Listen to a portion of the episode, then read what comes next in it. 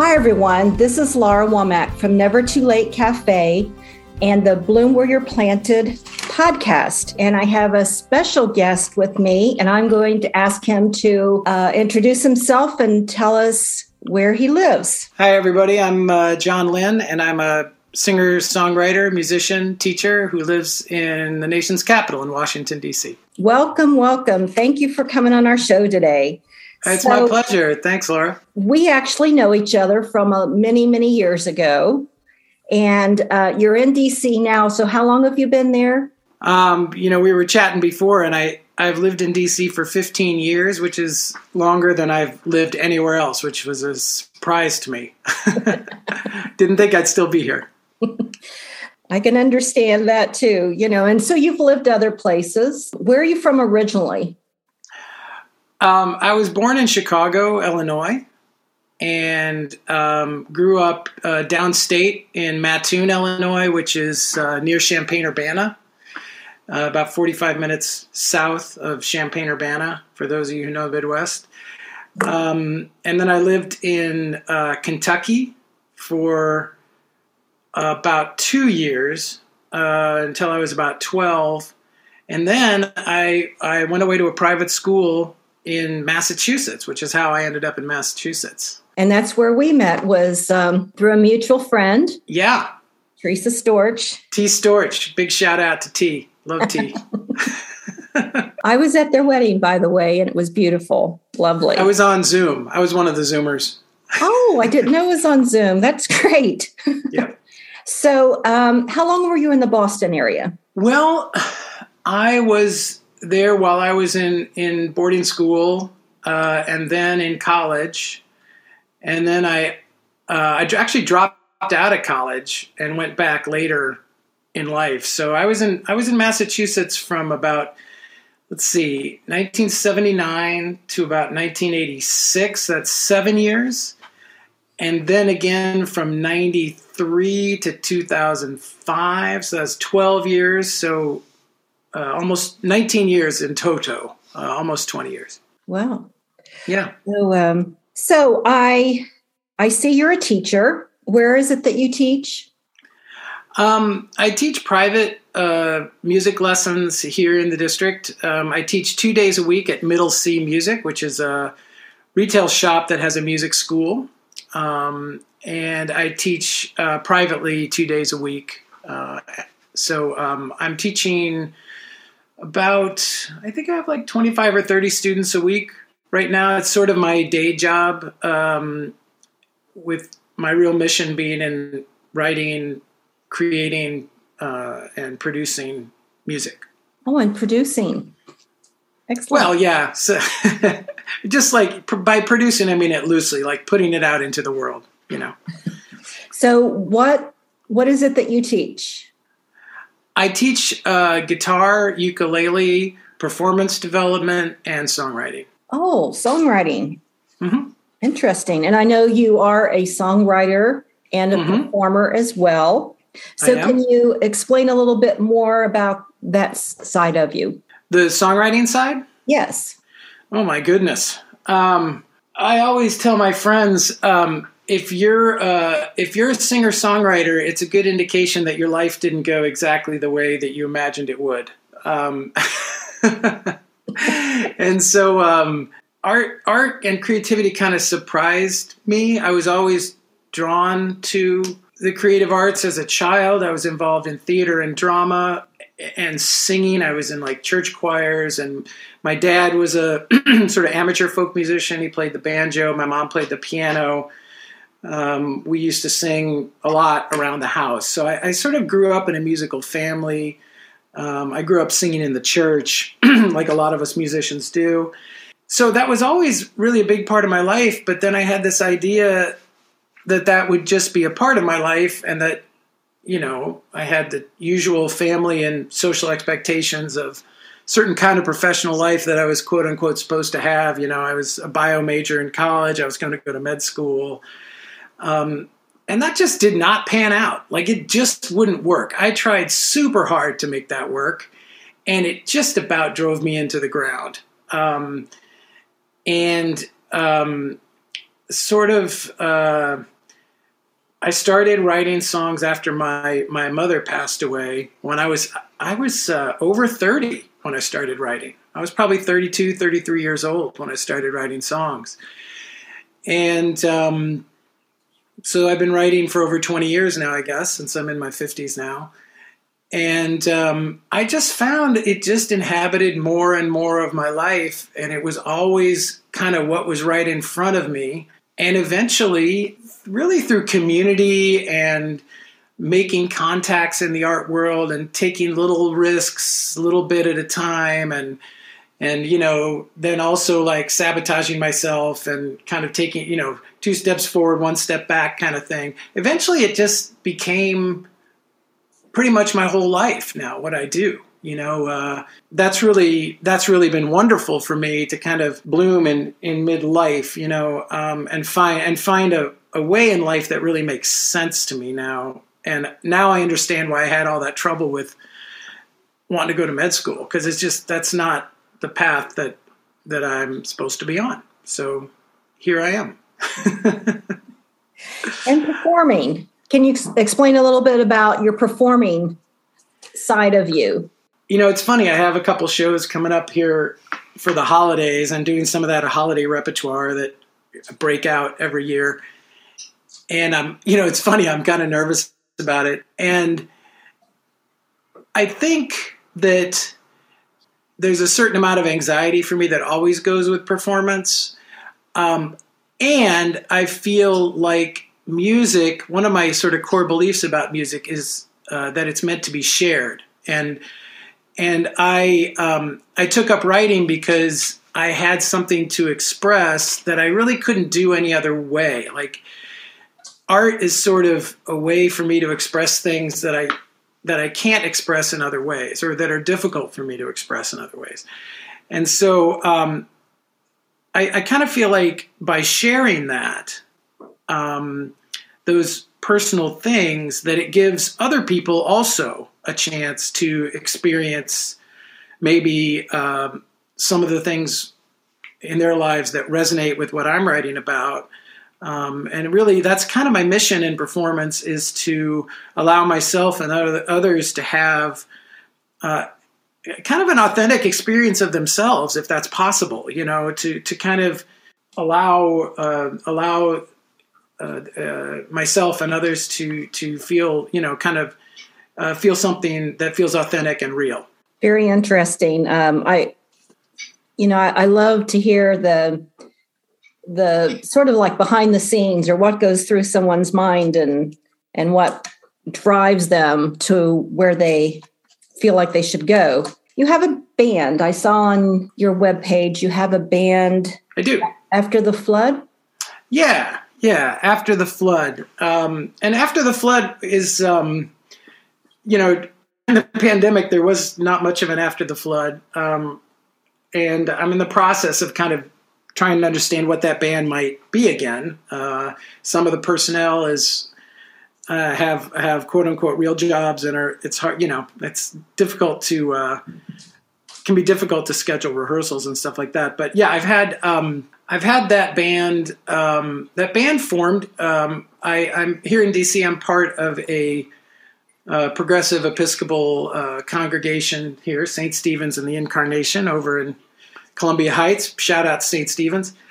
And um, I met two women in the church choir there who also had a love of sort of Americana, spiritually themed music. You know, a lot of Patty Griffin and John Prine and and um, Johnny Cash and uh, uh, the Avett brothers and, and that kind of stuff, and uh, Jason Isbell, those kind of writers. Um, and we started doing Americana music in church, believe it or not. And then people started hiring us to do parties, and then we made a record uh, and started doing shows. And so that band again sort of formed organically out of kind of the rest of my life. Um, and since then, the, the, two women I formed the band with um, have moved away. We still sing together when we can, but they're not here in DC anymore. And um, some other personnel came into the band, um, and uh, it it the band changed a bit at that point, but um, it's it's still uh, sort of an Americana folk rock uh, band with sort of some some rock influences, and um, we do a bunch of my tunes. We have one other writer in the band, and um, and then we do some sort of folk folk covers and stuff like that, folk and folk rock covers. Mm-hmm. So you're the main element, the stable. Yeah, I'm kind of the band. I'm the leader of that band. I would say. Yeah, definitely. I was going to ask about pandemic, and you kind of started that conversation. How have things changed for you with all of this? Did you have students for your music school? Were you? Yeah, you did. Oh yeah, yeah. I was teaching on Zoom for totally on Zoom for about 14 months, uh, from March of 2020 to July of 2021 I taught all my lessons on Zoom. Um, I actually had more students than I could teach. I had to close my schedule because uh, everybody, the pandemic was an opportunity for, for, people who'd always wanted to learn how to play to pick up the instrument. So we, I just had a ton of students, and I still have a full schedule of students now. And, and even though I'm back to teaching um, one on one, you know, I'm vaccinated and you know taking precautions and all that. Um, but probably 50% of my students still choose to do the lessons on Zoom. Believe it or not, like they don't have to uh, park, they don't have to drive anywhere, um, or they do, or they do a little of each. They'll come in for a lesson and then they'll take a week at home. So I think the pandemic has, I think, changed maybe for good um, the way that I teach. I can't necessarily speak for other teachers, but I'm not sure that that genie's going back in the bottle. analogy. Well, and um, if it's like Boston, I've not driven in DC, but I've heard it can be a challenge. Yeah. So I might want to do Zoom once in a while too, just to save my nerves. so, so um, and you're a Berklee grad. Kind of. Um, I I am a grad of their online school, the the Berklee Music Online, uh, mm-hmm. where I have a teaching certificate from them, um, which really helped me get my first job t- teaching at a school. I think uh, um, they uh, they just it just gives you a little bit of street cred, so that was that was very helpful. Definitely. Well, like I had referred to, uh, we met in the Boston area. Um, my nonprofit was having open mic nights, and Teresa Storch brought you and other musicians in. And I remember you, it was summer, but I remember you being the barefoot guitar player. It's a picture. so funny. It's like I was trying I was trying so hard to be a hippie, you know. I went to boarding school and I just always wanted to be a hippie, but I just, you know, I can't get rid of my inner preppy. It's so funny. I've stopped trying. It's okay. You seemed so relaxed and so just, you know, you just went with the flow and that was amazing. Oh, so thanks. From I'm that sure I was time, terrified. So. from that time, I, you know, met some really interesting people, and you're one of which I did. And mm-hmm. so, you know, I it was a lot of fun, and I hope it was for you too to. Those were great days. You know, uh, Teresa Storch, who we were just talking about, uh, was a huge mentor and influence on me. She had her foot in the door. She had a record that she had made already when I was just getting started. And she kind of took me by the hand, like took me out to your open mic and many other things. I was kind of like a roadie for her sometimes. I just like follow her around with my eyes like bulging out because because uh, I was just like, oh, this is I so want to be a part of this.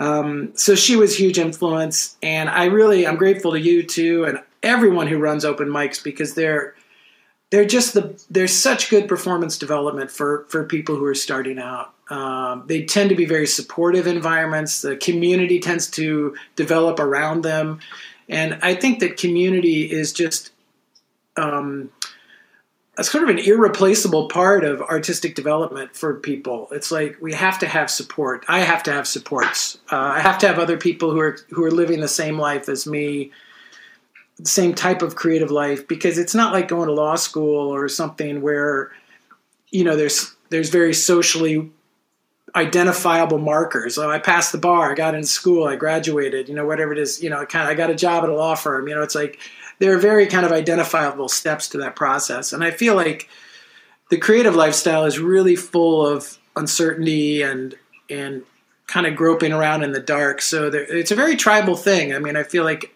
um, being part of a a group of artists has been so important. So so thanks to you and to and to everybody out there who does this work.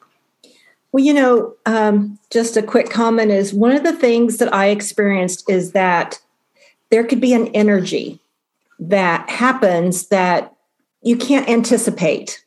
You know, someone might be sitting there, someone might join in that you don't know, and they just, it just happens. And it's so spontaneous and um, it's kind of magical. So I've experienced that a few times when when we did that. So, mm-hmm. so uh, this podcast is called Bloom Where You're Planted. That means something different for everyone. So, can you tell us what that quote means to you?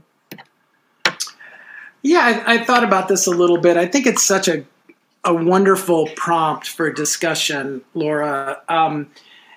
Because um, you know, there's so much there. It's already it's already an analogy to plants that grow. You know, so it's like we were just talking about development, artistic development, and it it kind of makes me think of that. Um, I you know I just read Mary Gauthier's book. I you know I don't know if you know Mary, but um, she's a, a, wonderful songwriter out of New Orleans. Uh, has written some really iconic folk songs, um, and she wrote a book called "Saved by a Song." And at the beginning, she talks about how like really bringing forth what's inside you is really a way of saving yourself. And if you if you find that you can't bring forth what's inside you, it can it can eat away at you. It can even kind of destroy you. You know, it's like, and I kind of feel like bloom where you're planted to me means in some way sort of allowing what's inside you, no matter where you are,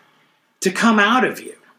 Um, and to me, that's what art and songwriting is about that I can get to things that are buried in me underneath my conscious mind through music and poetry and writing that I really can't access any other way. And they help me to bring out that that light within me. It's sort of like the old uh, spiritual you know this little light of mine I'm going to let it shine you know? It's like that. Like there's a there's something in me that that wants to come out? And can i help with others? You know i have i have, I have a friend who i call the midwife of my records. She really has coached me through making records because there's a lot of resistance involved in putting your little artistic children out into the world you know your little songs and they're so personal and people are going to see them and you don't know how they're going to react to them. And and so we need others to help us give birth to this sort of authenticity um, that that lies somewhere within us. Although I do it imperfectly, but it it's that's sort of what I think of, at least in part, is this general sense of allowing something to emerge from you. And it in terms of where you're planted, that's the other side of it. It's like in some ways it, it doesn't matter where. And I also think there are places for me that suit me better than others. You know, it's like I can choose where I want to where I want to plant myself. I do have some choice in that. And no place is perfect. No relationships are perfect. No collaborators are perfect. No song is perfect. So it's it's partly for me about um, letting that imperfection emerge without getting distracted by oh if only i were there or if only i had this. You know it's you know I was, I was talking to my wife about this this morning and it's it's kind of like yoga where there's this tension between letting go in your life or letting go in my artistic life but also effort. Like i have to do work. I have to put one foot in front of the other. I have to show up for my writing. I have to see if i can book gigs. I have to solicit students. That's that's putting one foot in front of the other but at the same time there's an element of letting go of uncertainty of stepping into the unknown and th- these things are always in tension so i kind of feel like wherever i am those are going to be aspects of my life like um, that tension between doing and not doing, between trusting the universe and doing my own footwork. And I'm always kind of missing the mark there, like doing too much work or not enough, you know, trusting too much, trusting not enough, you know. Um, so it's a moving target. And I feel like being in community with others is really a great way to kind of keep perspective on on all of it. So you know, I live in Washington, D.C. It's not Nashville, it's not Austin, it's not Boston, you know, it's not New York. But Bloomer Where You're Planted, it's like we can do our own thing here. You know, DC's got its own thing. We have a vibrant artistic community. We have our own styles of music here. Uh, we have our own emphasis. We have our own culture. And I can I can be the musician I am here. You know, um, doesn't mean I I wouldn't want to go to New York or Nashville, but um, uh, it's okay. From my life seems to be here right now, and that's that's okay. That's a lot. I just threw a lot at you, Laura. Sorry. fine. So I'm just going to say, um, read something from your webpage, and it's kind of at the bottom of your description. It says, often drawing on spiritual themes John uses vivid imagery in carefully crafted lyrics to paint the pictures of the ordinary lives of people you see. Are you your own wordsmith for your website description? Yeah, I wrote that. I, I'm still writing my own copy at this point. Yeah. Haven't hit the big time yet. well, it's a wonderful flow of words. So, well, thank you. Well, so, what's next for John Linn and John Linn music and after the flood? What's next? Well, yeah, I am. I'm currently in pre-production for a new uh, record, which I've, has a working title of "Sinners and Saints." Um, and um, or, you know, I said I tend to write a lot of spiritually themed stuff, and um, but also um, like uh, you know, dealing with sort of the, the grittier feelings and uh, sort of in midlife, I've taken to, you know, dealing with my own feelings that are darker, grief and anger and things like that. So, so I've kind of been, my writing's been expanding a bit. And so the working title sort of reflects that. Um, and that'll be a John Linn album. That's not an After the Flood record. And um, I have a couple holiday shows coming up here. You can check my website um, if you're in the DC area www.johnlinnmusic.com. And uh, you know, I'm continuing to teach. I have um, I have uh, my student recitals coming up. One in December, one in January, where we do performance development and really have a joyful time sharing music with one another. So, um, you know, part of my part of my work is to continue um, teaching and trying to facilitate the artistic development of uh, students, young people, um, and that kind of thing. So wonderful. I thank yeah. you so much for joining us today. And again, your website is www.johnlinn.com. And you have a YouTube channel as well. I do. Yep. Yep. And you're on Facebook. I am, yeah. It's I think it's at John Linn Music uh, on Facebook and at After the Flood Music on Facebook. Um, you can find our Facebook pages there. There's some videos there too, and also on the YouTube channel. Well, again, thank you so much for being with us today. I'm signing off. This is Laura Womack of Never Too Late Cafe with the Bloom Where You're Planted podcast. Thank you, Laura. It was an absolute pleasure. Really enjoyed bye it. now. Okay, bye.